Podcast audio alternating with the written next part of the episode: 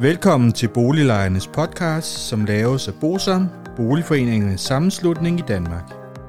BOSAM er en engageret og aktiv lejerorganisation, som har specialiseret sig i at bistå og rådgive beboerorganisationer i private udlejningsejendomme og afdelingsbestyrelser i almen boligejendomme. Formålet med Boliglejernes podcast er at informere lejerne om nogle af de problemstillinger, som vi ved, at mange lejere ofte spørger om, samt at give mulighed for, at nogle aktuelle problemstillinger bliver belyst ud fra et lejerperspektiv. Boliglejernes podcast er lavet af lejere til lejere.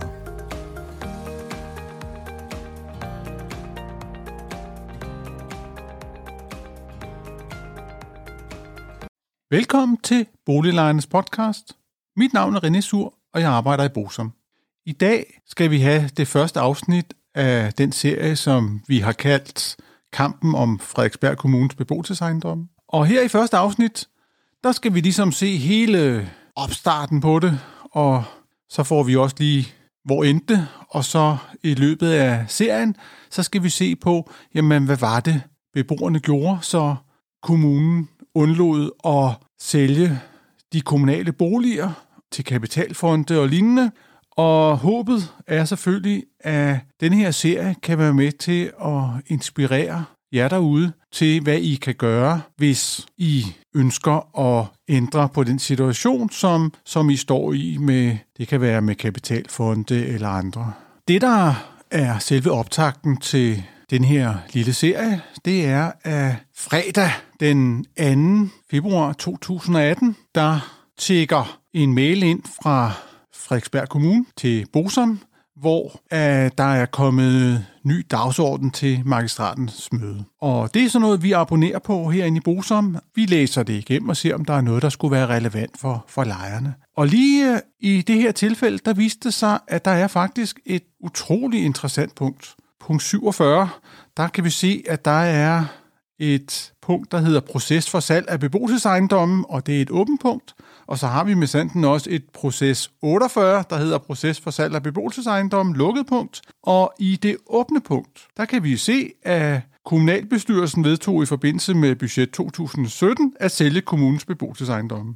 Vi kan også se, at direktionen de indstiller til magistraten, at strategien for salg af beboelsesejendomme godkendes, samt at det nuværende antal boliger, som der anvises til årligt i de kommunale beboelsesejendomme, fastholdes ved salg af kommunens beboelsesejendomme enten ved krav til køber om anvisningsret til 8,5% af de solgte boliger per år, ved krav om anvisningsret til andre boliger i kommunen og eller ved at sikre alternativ anvisningsmuligheder. I selve sagen kan vi se, at man har behandlet sagen om det her salg af beboelsesejendomme på et lukket punkt i magistraten den 12. juni 2017. Vi kan også se, at baggrunden for den her beslutning, det er, at Frederiksberg Kommune ejer 15 beboelsesejendomme. Beboelsesejendommene de indeholder 708 boliger, som blandt andet anvendes til anvisning af boliger til hjemløse og andre udsatte borgere. Og der er der den her fraflytningsfrekvens på gennemsnit 8,5% eller gennemsnitligt 60 boliger om året. Forvaltningen skriver også, at en del af de kommunale beboelsesejendomme er nedslidte i en sådan grad, at det vil kræve betydelige investeringer at bringe vedligeholdelsesstanden op til nutidig standard. Grundet reglerne om omkostningsbestemt husleje, der er gældende i 14 af kommunens beboelsesejendomme, og reglerne for det lejedes værdi, der er gældende for den sidste ejendom, er det ikke muligt i forlængelse af renovering at lade huslejen stige.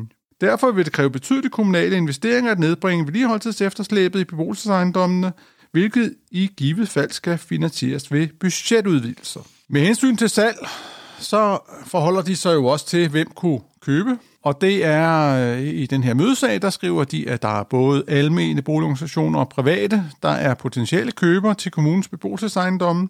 Og de skriver også, at sådan nogle ejendomme her, der er af lovens udgangspunkt, at salg af kommunens faste ejendomme ikke må ske uden forudgående offentlig udbud. En undtagelse hertil er blandt andet, hvis der sælges fast ejendom til gennemførelse af offentligt støttet byggeri i henhold til lov om almene boliger og lov om støttede private ungdomsboliger. Og de skriver på denne baggrund, vurderes det at være meget vanskeligt for en almen boligorganisation at erhverve en af kommunens beboelsesejendomme i det de almene boligorganisationer umiddelbart vurderes at have vanskeligt ved at kunne konkurrere med private købere i et offentligt udbud. De skriver så også, at hvis man så tinglyser en anvisningsret, så kan det være, at prisen falder, og de almene kan være med. Til sidst så skriver de også noget om økonomien i forbindelse med det her forslag, og det er så frem kommunens beboelsesejendomme sælges, vil der også være mindre indtægter, i det størstedelen af beboelsesejendommene har driftoverskud. Det vil sige større indtægter end udgifter til drift af ejendommen. Ved frasalg af alle beboelsesejendommene vil kommunen få en mindre indtægt på ca. 500.000 kroner, hvilket vil udfordre servicerammeoverholdelsen. Beløbet er et nettotal, som både indeholder mindre udgifter til drift, vedligeholdelse, administration af ejendommene og mindre indtægter på huslejer. Så det, de skriver, det er, at de her ejendomme, de giver altså en 500.000 om året i overskud. Da vi fik denne her, og vi læste den der løbet af fredagen, og selve mødet i magistraten, det skulle være om mandagen, så fik vi jo travlt. Det skal ikke være nogen hemmelighed. Det er sådan, at en af ejendommene, de kommunale ejendomme, har været medlem inde i Bosom i en årrække, så det første, vi gjorde, det var selvfølgelig at ringe til Finsen til Save, som har været medlem herinde, og sige, kære Elin, har du hørt noget om det her? Det havde hun ikke. Og det næste, vi gjorde, det var, at vi tog kontakt til nogle politiske kontakter. Fordi det, der er problemet ved den her mødesag, det er jo sådan set, at det skulle lige konfirmeres i magistraten og i kommunalbestyrelsen, og så ville det jo køre på skinner. Og det, vi havde brug for, det var noget tid. Så det, som vi fik foranstaltet, det var, at der blev stillet nogle spørgsmål til det her, og vi dermed fik punktet udskudt. Og det vil sige, så købte vi også noget tid. Den tid, som vi købte, den blev brugt til at sige, hvad er egentlig op og ned af det her? Fordi vores problem var, at vi vidste faktisk ikke ret meget af det. Der havde jo lige været valgkamp i november 2017, og der havde det ikke rigtig været et tema, at man ville sælge de kommunale ejendomme. Enhedslisten havde forsøgt at råbe nogle af beboerne op, men der var ikke rigtig nogen, der kendte noget til det. Og vi inde i Bosom, vi havde faktisk heller ikke set det. Og det må vi jo indrømme. Og det, der faktisk er det interessante, det er, at vi gik jo selvfølgelig i gang med at finde ud af, jamen, hvornår er det her egentlig vedtaget? Og det viste sig, at i budgetaftalen for Frederiksberg Kommunes budget 2017, som blev aftalt den 10. september 2016 af de konservative, Venstre, Radikale Venstre, Liberal Alliance og Dansk Folkeparti, der står på side 16, med overskriften Optimering af ejendomsporteføljen. Frederiksberg Kommunes ejendomsportefølje udvikler sig løbende som følge af den demografiske udvikling. De senere år har Frederiksberg Kommune investeret i kapacitet på dagtilbud, skoler og ældreområde, for udkøbet af Avenue T, etablering af Flintholm Svømmehal og etablering af p-kælder på Langelandsplads. Frederiksberg Kommune bygninger skal skabe størst mulig værdi for borgerne, og derfor er det vigtigt løbende at tilpasse ejendomsporteføljen. Salg af ejendom er en del af en samlet strategi for optimering og effektivisering af anvendelsen af kommunens ejendomme. Og salg af aktiver uden kommunal anvendelse kan således bidrage med kapital til andre vigtige funktioner. Partierne er derfor enige om at fremskynde salg af ejendomme, som vurderes at understøtte strategien. Der er også enighed mellem partierne om, at Frederiksberg Kommunes beboelsesejendomme søges afhændet til en ekstern boligorganisation, i det Frederiksberg Kommunes behov for anvisning af boliger til borgerne med akutte behov af sociale årsager som minimum forudsættes opretholdt. Samtidig vil det gøre det muligt at skabe en mere socialt bæredygtig fordeling af de kommunalt anviste beboere. Endelig ønsker partierne også at fremrykke denne overgang til alternativt ejerskab for de kommunale beboelsesejendomme mest muligt. Det var ligesom udgangspunktet, for ligesom at sige, jamen hvordan endte det?